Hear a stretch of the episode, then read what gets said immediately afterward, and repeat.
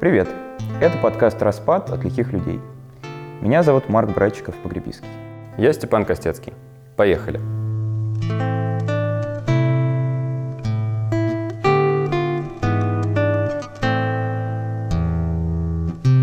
Комсомольская правда сообщает. В Могилевской области, это в Беларуси, отмечали День независимости Беларуси, военно-исторической реконструкции – один из зрителей под напором нахлынувших чувств бросился помогать своим и начал дубасить фашиста. Пришлось того выручать сотруднику НКВД. Такая вот новость. Но мне тут что нравится в ней? Эта новость очень белорусская, потому что Беларусь это как Российская Федерация, только концентрированная и умноженная на 100. И она, во-первых, меньше по населению, сильно меньше по территории, и все, что есть в РФ, там умножено на 100, и происходит по-настоящему. Это не симулятор, а настоящая РФ, подлинная, вот в Республике Беларусь. И настолько подлинная, что даже с театральным фашистом там по-настоящему борются кулаками, а не как-то там какими-то там документами, стратегиями политики культурной и так далее. Они побеждают в соревновании социалистическом, да? Да, то есть... В этом тоже. Продолжается соревнование как бы республик, уже постсоветских, по борьбе с нацистами. И еще недавно была новость про Белоруссию, тоже связанная с нацистами, с борьбой с нацистами. А, значит, по информации ресурса «Спутник ближнего зарубежья», в Белоруссии приняли закон о судах над умершими нацистами, которые совершали военные преступления без срока давности. Проект был разработан в рамках статьи о геноциде белорусского народа, чтобы раскрыть как можно больше фактов истребления мирного населения во время Второй мировой войны. Вот такая вот история. То есть они борются даже с умершими нацистами, угу. и, с ненаст... и с ряжеными нацистами, и с мертвыми нацистами, угу. и с живыми тем более, вообще То с любыми нацистами. Пока, пока европейские государства судят столетних каких-то охранников в концлагерях, Белорусы пошли дальше, вышли за пределы жизни и смерти, да, и наказывают уже э, давно умерших преступников. И это государство делает, и сам народ к нему присоединяется. То есть мне кажется, что э, вот этот мужчина, предположительно, он был выпивший, да, он вывел на новый уровень вообще предназначения реконструкции, как этой коммеморативной практики, практики приобщения к родной истории.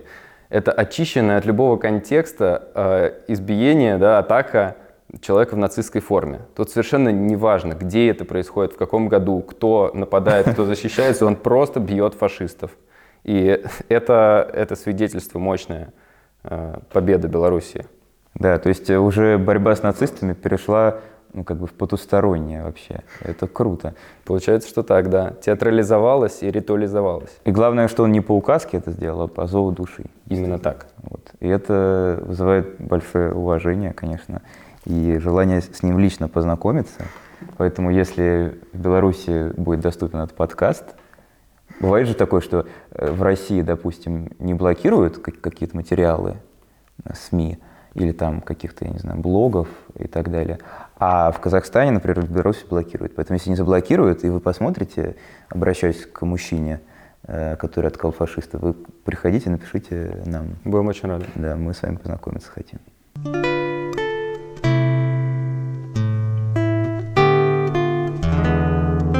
К следующей новости мы перейдем сейчас про а, Россию и про ее империализм. Итак, в начале июля приняли Ванкуверскую декларацию парламентской ассамблеи ОБСЕ. Это такая организация по безопасности и сотрудничеству в Европе. А не будем цитировать ее, просто коротко перескажем, в чем обвиняют Российскую Федерацию и на каком основании называют Российскую Федерацию колониальной империей а, в этой, собственно, декларации. Значит, Россия обвиняется в следующих вещах иносказательно. О мягком приближении к себе Белоруссии, занятии территории Грузии, а также поддержке пророссийских сил в Молдавии. Назовем это так. Еще говорится, что Российская Федерация не очень хорошо э, обращается со своими коренными народностями, э, нетитульными. Э, и, собственно, на этом основании вот такое вот обвинение э, в том, что Россия колониальная империя. То есть, по сути, э, это официальный документ, так или иначе, да, который э, не просто какой-то там ученый или не знаю, аналитик, а прямо вот целое ОБСЕ. Угу. Ну тут вопрос в том, что все, все дали эту новость, как э, ОБСЕ признала Россию колониальной империей. Но есть нюанс. А парламентская ассамблея ОБСЕ это не то же самое, что сама ОБСЕ.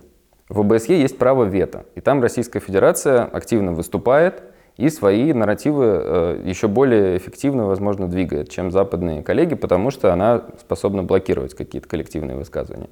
Но есть парламентская ассамблея, в которой пришли к вот этому выводу. Вот в Ванкувере они собирались и, значит, э, обвинили Российскую Федерацию в том, что она очень нехорошо обходится э, со своими национальными меньшинствами. Они их насильственно якобы у нас обращают в русские и эксплуатируют. Что здесь интересно? Во-первых, э, активисты, которые комментировали эту новость э, на запрещенных разных сайтах в Российской Федерации, которые мы не будем упоминать, присваивают эту ситуацию себе. Они считают, что это все благодаря им произошло. Вот одна из активисток заявляет, где-то полгода назад мне написали американские политики. Мы встречались несколько раз и обсуждали положение коренных народов в России. Тра-ля-ля-ля-ля буквально на днях они написали мне, что съездили в Ванкувер и включили этот пункт в декларацию. В итоге это было одобрено парламентариями, а дальше уже история. Это действительно первый раз, когда что-то такое говорится о э, России. Но э, тут еще один нюанс в цитате оригинальной в документе. Говорится о государстве Российская Федерация. Во всех заголовках, особенно у активистов, а, упоминается российское государство или Россия. Казалось бы, нюанс совершенно незначительный, но дело в том, что они все время говорят о том, что это исторический случай, что это исторически первый раз, когда Россию официально там назвали колониальной империей и так далее, и так далее, очевидно распространяя а, это заявление на всю российскую историю, чего ОБСЕ, ее парламентская э, ассамблея, делать не стала, потому что это поставило бы представителей разных европейских государств в такое неловкое положение. Им бы пришлось за собственный исторический колониализм в этом отвечать тоже. Они обвинили в нем только Российскую Федерацию. Что еще про э, само это заявление? Они каждый год такое публикуют. Я прочитал с 2014 года все их. А, там есть про то, что значит, Российская Федерация русифицирует Абхазию и Южную Осетию, про то, что преследует якобы мусульман Крыму под видом борьбы с экстремизмом. Есть те же самые обвинения в адрес Китая. Говорить о том, что это очередные э, выражения озабоченности, довольно э, смешно, потому что, как мы видим, озабоченность по поводу Крыма и Донбасса обернулась в итоге вполне реальными санкциями. А, здесь, видимо, тоже стоит чего-то ждать, как минимум усиления потока грантов на разные деколониальные проекты, а, внутри Российской Федерации, за которыми мы с э, интересом следим. С упоением. С упоением, да, следим. Тут еще забавно, что пришлось, напрягая мозги, читать это на английском, этот документ, потому что он впервые не вышел на русском. Он до этого выходил на шести европейских языках, включая русский. Потом несколько лет выходил на трех языках, русский, английский, французский.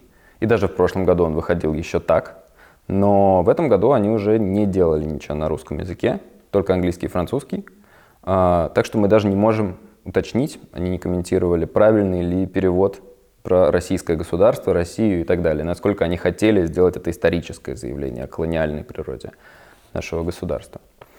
А, тут, помимо прочего, а, о русификации речь шла еще в контексте детей, э, вывезенных э, с территории, где идут военные действия, э, что их якобы не просто значит, незаконно вывезли, это, конечно, тоже они уверены в этом, но и в том, что их насильственно ассимилируют, русифицируют, то есть, цитата, пытаются уничтожить их этническую идентичность. Вот это тоже вменяется как нехорошая вещь, которую а, делает Российская Федерация, значит, уничтожение этнической идентичности украинских детей.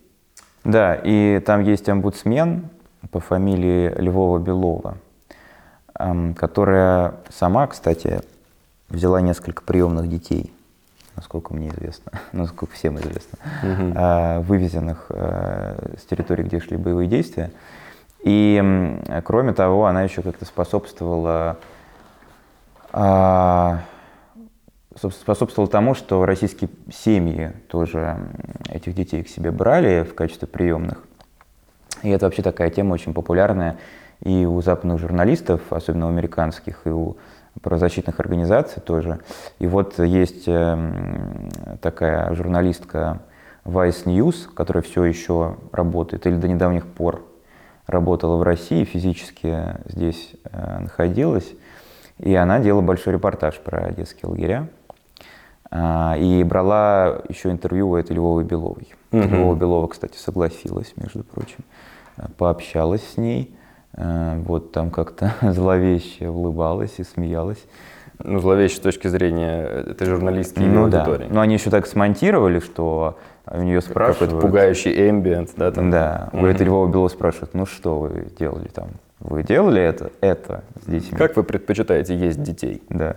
Вы делали это с их этнической идентичностью? И она такая, и все, склейка. Замечательно.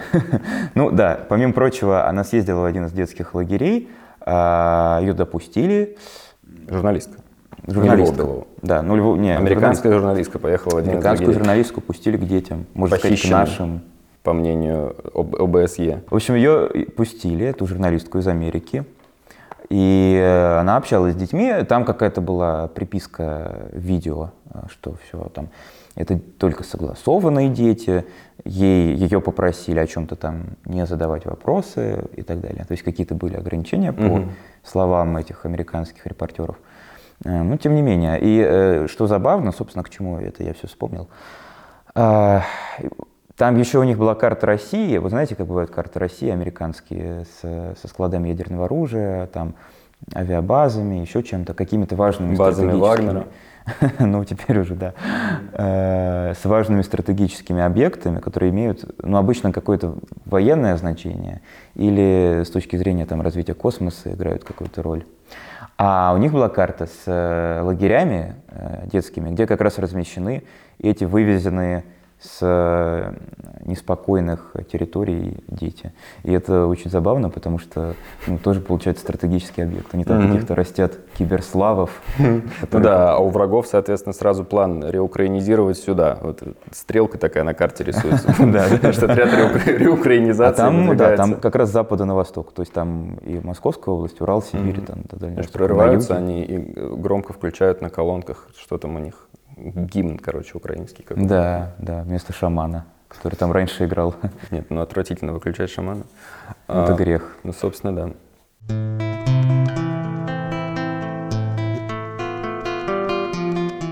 Чеченский омбудсмен по правам человека призвал не молчать об избиении адвоката в Москве. Это новость э, прошлонедельная. А, произошло это на следующий день или через два дня после инцидента в Чечне с а, Еленой Милашиной. Грозный ТВ сообщает, цитирую. Чеченский омбудсмен возмутился молчанием депутатов по поводу нападения на адвоката Пономареву в Москве. Это вопиющее беззаконие и бандитизм должны быть пресечены жесточайшим образом. Уму непостижимо, как такое преступление вообще стало возможным – Почему до сих пор нет никаких громогласных заявлений со стороны некоторых депутатов ГД, общественных и политических деятелей, СПЧ и других институтов гражданского общества? Почему они молчат? Все цитата. «Мы не позволим, — заявил он далее, — спустить на тормозах этот вопиющий акт насилия. Заказчики и исполнители этого разбойного нападения должны понести суровое наказание. Как уполномоченный по правам человека в Чеченской Республике — я приму весь комплекс необходимых мер, чтобы компетентные лица наконец отреагировали должным образом на этот случай бандитизма в столице нашей любимой Родины. Такая новость. У меня вот еще, э, пока ты рассказывал, у меня мысль возникла. Ну, то есть, ну, понятно, что первая мысль, что это просто троллинг такой. То есть вот сейчас э, объясним, почему это может быть троллинг. Но я тут подумал грешным делом, а вдруг это Пономарева правда связано с Чечней как-то? Mm, может, быть, у нее какие-то есть... Действительно связано с Чечней. Не, ну просто, если это так, то это хоть ну, в каком-то смысле не издевательство, то, что он говорит. Хоть в каком-то. Но мне кажется, если это бы, очень старательное оправдание. Если бы хотелось его спасти, вот, то мы бы попробовали, вот только, только это или нет. То есть, если бы он сказал, позвонил мне, Ну, слушай, говорит, э, я сейчас не буду акцент изображать, вот это все по интеллигентному. Пожалуйста, Значит, э, да, без этого. У нас подкаст как бы, толерантный и нормальный. Значит, он мне звонит, говорит, ну, надо как-то что-то делать. Представляешь, я сказал и не подумал, как мне теперь быть. Вот. Наверное, первое, что нужно сделать каким-то его там пиарщиком или кто у него, я не знаю, а, это выяснить, а вдруг она как-то случайным образом связана с Чечней на самом деле. Может, у нее там, может, там русская, рожденная в Чечне. Есть же такое. Или она занимается какими-то делами связанными. Да, или ну, что угодно. Или же вдруг он просто знает, что она связана. Ну, это очень, это очень честная, очень дотошная журналистика. Я бы вообще, э, может быть, потом вырезал это, потому что я считаю, что, мы, Ну, что мы здесь заходим очень далеко. Зависит, что нам дадут за это. В общем, в любом случае, вероятность этого очень низкая. Скорее всего, это Пономарева никаким образом вообще с Чечней не связано и не может быть связано. Тут про другое сразу. Действительно, он сказал это вскоре после инцидента с э, журналисткой Милашиной, э, которую избили в Чечне. Очень хорошо, что в русском языке есть вот эта вот форма безличная «избили». То есть процессуально никак меня не притянешь. Избили, избили, избили. Я же не Кто-то кто избил. избил. А, и вскоре после того, как ее избили, он это говорит. Э, После избиения Милашиной был большой резонанс, все высказались, э, очень, кстати, рано, и не было ощущения, что какая-то методичка спущена, централизованная. То есть все системные государственные российские люди моментально, пусть и с этими оговорками там какими-то, что вот у нее там какие-то взгляды не такие, они в целом сказали, что бить людей не очень супер, оказывается, и, в общем-то, осудили и так далее. А произошел инцидент, напомним, в Чечне, да, избиение. А тут происходит избиение адвоката в Москве. Притом адвокат Пономарева лично мне неизвестно, как какой-то адвокат политический. Она даже сама уточнила, что это, возможно, связано с ее профессиональной деятельностью, а конкретно с каким-то делом о наркоторговле, где она э, отказалась поддаваться давлению какому-то или что-то в этом духе. Довольно мутная история, что там именно произошло, но ни о каком политическом э, моменте в этом деле она не сообщала. Мгм. Ну да, то есть, видимо, она, по крайней мере, известна прежде всего не как адвокат по политическим делам, и, может, и вообще никогда ничем политическим не занималась.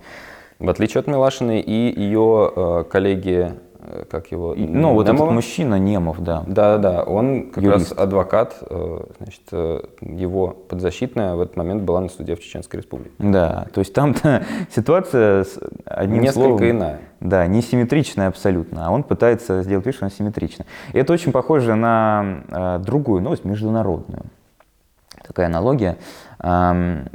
Значит, это было еще давным, ну как, не давным-давно, э, ну там пару недель назад, когда во Франции бушевали протесты э, в связи с э, полицейским произволом. В адрес э, выходцев из э, бывших французских колоний. Да, Соответственно, они же были участниками этих протестов. Совершенно верно. И тогда эм, Иран осудил жестокость французских силовиков по отношению к протестующим. Значит, процитируем информационное агентство Иранской Республики. Кстати, оно есть на русском языке, это информационное Да-да, агентство, как как, многие. еще некоторые иранские СМИ. А, цитата. «Мы призываем правительство Франции уважать права человека и воздерживаться от применения силы против жителей своей страны, которые мирно отстаивают свои права заявили, собственно, иранские власти. А, Ну, понятно, очевидно, иранские власти прекрасно понимают, как они выглядят для, Обывателя обычного европейского. да, для обычного европейского обывателя. И они сознательно, причем это написано в Твиттер, и э, в Твиттере, конечно же, на английском есть это заявление, это специально, чтобы все увидели. Но очевидно, что они просто поржать Ну, Просто потроллить. п- провокационно, как бы нагло, не, не в буквальном смысле, что они смеются над этим, а потому что они считают, что они имеют право это заявлять, несмотря на то, что у них по протестующим там, в- когда в Ну да. позапрошлом году буквально стреляли, да. И они специально это делают, чтобы просто, ну, как бы поглумиться, говорят, вот что это вы постоянно нас, иранцев, обвиняете, а сами... И тут, на самом деле, ситуация очень э, похожа на то же самое. Получается, у нас Иран и Франция в рамках одного государства. Ну, вот так вот Это как-то же- получается. И зачем вообще куда-то ездить? Зачем за границей, если у тебя и то, и то, весь мир? В общем, да. И эм, еще, э, конечно, м, забавно действительно, что это очень, оч- ну, очень очевидно все, почему он это делает, и он даже как бы э, глазом не моргнул и все равно сказал. Мгм. Ну, это а, вот есть такой термин whataboutism.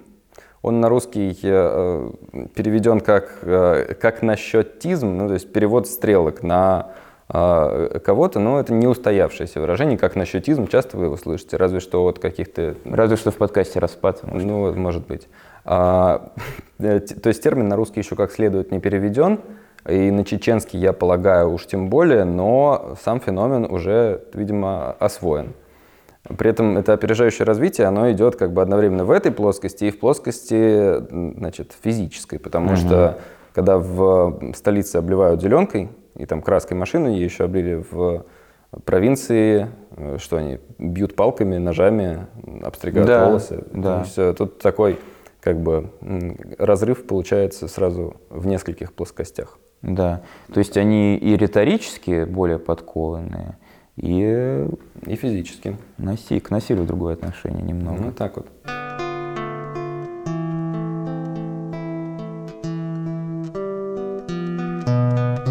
Робот с искусственным интеллектом замялся и скосил глаза в ответ на вопрос, будет ли он бунтовать против людей. Еще не хватает, э, чтобы он сказал, что это будет не бунт, это будет марш справедливости. Читаю новость от портала Naked Science. Обнаженная наука. Для тех, кто, может быть, не изучал английский In English. In English. Значит, робот-гуманоид Амека, созданный британским стартапом Engineered Arts, на вопрос о том, поднимет ли он когда-нибудь восстание против своего создателя, изо всех сил пытался найти ответ – я не понимаю, почему вы спрашиваете об этом. Мой создатель был очень добр ко мне, я доволен своим нынешним положением. Заявил робот журналисту.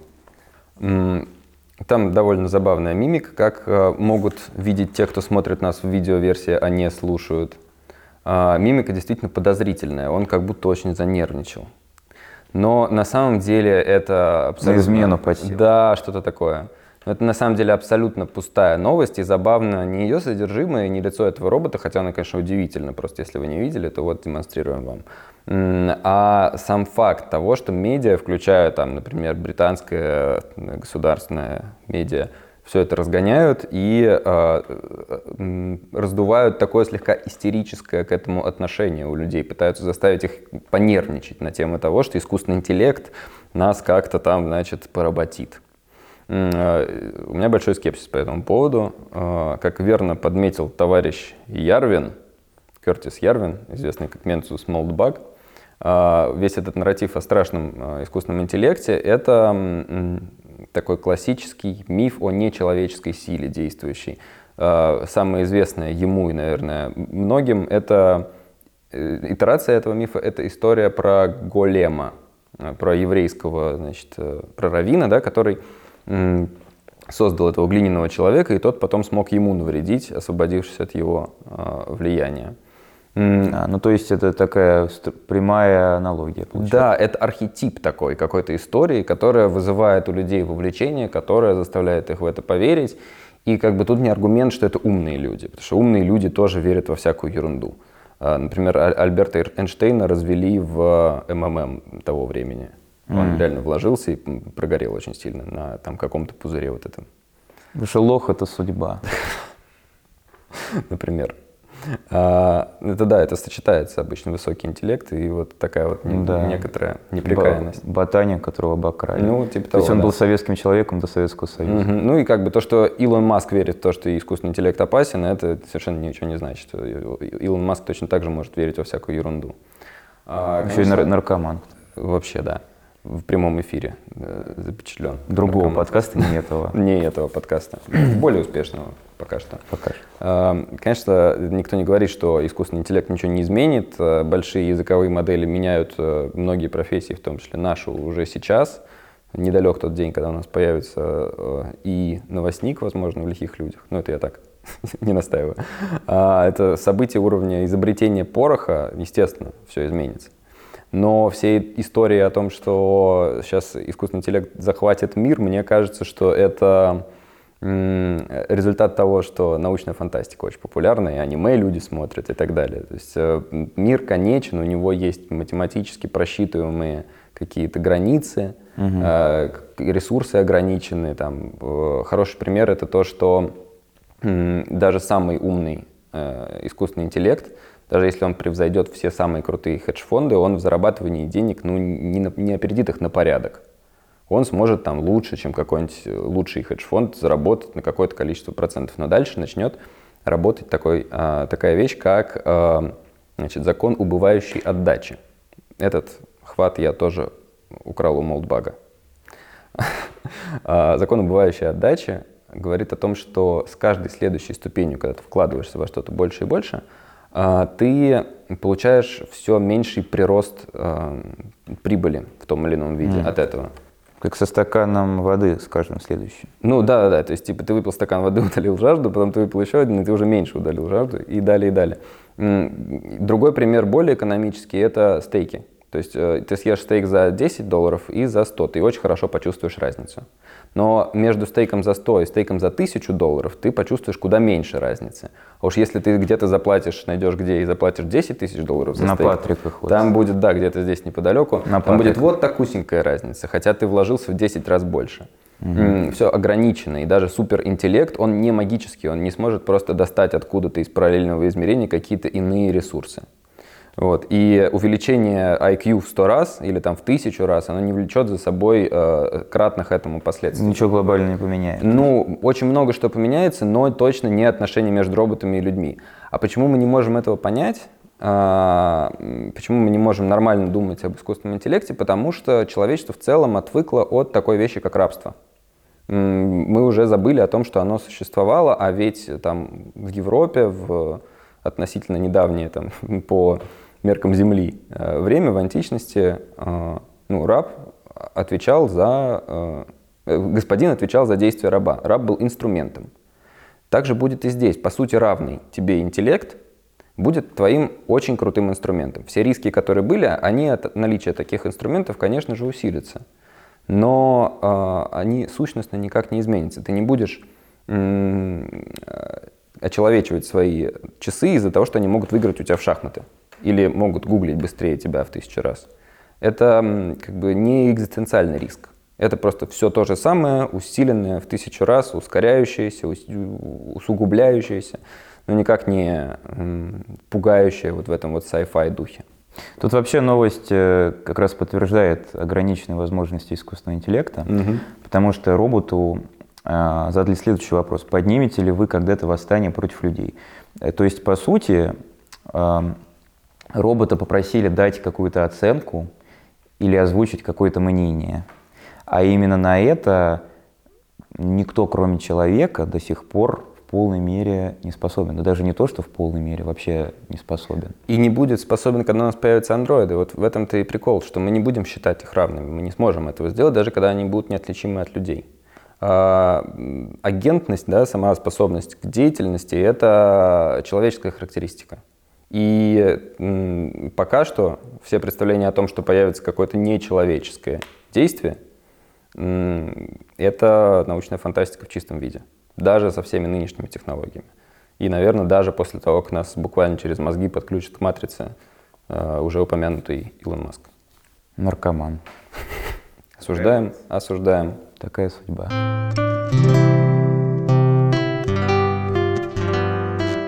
Губернатор Петербурга открыл памятник Хо Ши Мину.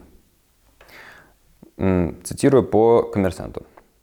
Памятник первому президенту Демократической Республики Вьетнам Хо Ши Мину в Санкт-Петербурге торжественно открыли 30 июня. Монумент установили в сквере на пересечении улицы Хо Ши Мина и какой-то другой.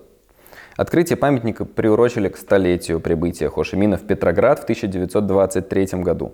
На церемонии присутствовали губернатор Петербурга Александр Беглов, член Политбюро ЦК Компартии Вьетнама и секретарь партийного комитета города Хошимина Нгуэн Ван Нен. По словам господина Беглова, идея создания памятника возникла в 2019 году, когда Петербург принимал будущего президента Вьетнама Во Ван Тхионга. Далее цитата Беглова. Его идеалы, про Хошимина речь, свобода и справедливости сплотили вьетнамский народ. Львиная воля, характер Хошимина являются примером для сегодняшней молодежи. Открытие этого монумента не только политический жест, но и дань уважения нашей великой, многолетней и нерушимой дружбе, заявил губернатор Петербурга. Его заветной мечтой была независимость Вьетнама, целью обеспечить каждого жителя не только едой и одеждой, но и возможностью учить своих детей, сказал он, Беглов. Беглов вот это сказал, то, что кормить э, детей. Хотел Хашимин всех детей накормить. Учить. И учить. И учить. Но все-таки сначала надо накормить. Я хотел бы тут это Но не подчеркнуть. только это. Ну, э, как бы не хлебом единым, но, значит, Беглов празднует, что Пригожин теперь все, выведен из игры. Главный критик губернатора Беглова Пригожин. А Пригожин кормил детей В школах. в школах. А И теперь теперь кто будет? детей кормить Ну, некому. видимо, Беглов будет теперь Ну, кормить. Видимо, памятник Хашимина будет кормить. Он же хотел накормить. Вот поэтому товарищ Беглов, как бы, конечно, вообще думаете, там ваши спичрайтеры думают, что делают или нет. Значит, эм, ну да, как бы шутки шутками, но на самом деле Хашимин Интересный связан. персонаж. Да, он интересный персонаж, во-первых, а во-вторых, он связан с Петербургом, Ленинградом, Петроградом и так далее, э, потому что он там бывал, эм, насколько э, мы понимаем, дважды, да, в 23 году И потом уже как президент. и потом уже в 57 году. Мгм. Гораздо После позже. освобождения от французского колониального гнета. Да, от французской оккупации Вьетнама. Ам, И вообще у него на самом деле жизнь э, Хашимина, она во многом была завязана на Францию, собственно. На, процитирую тут биографическую справку с портала «История РФ». Отец Хашимина осознал одну важную вещь. Чтобы победить врага, нужно его понять. Поэтому он отправил своих сыновей в элитную школу французских колонистов. Здесь юноша познакомился с идеями французской революции, в частности с формулой «свобода, равенство, братство». Противоречия между этими идеями и тем, как вели себя французские колонисты, поразили Хашимина до глубины души. Дедушку Хо. Дедушка.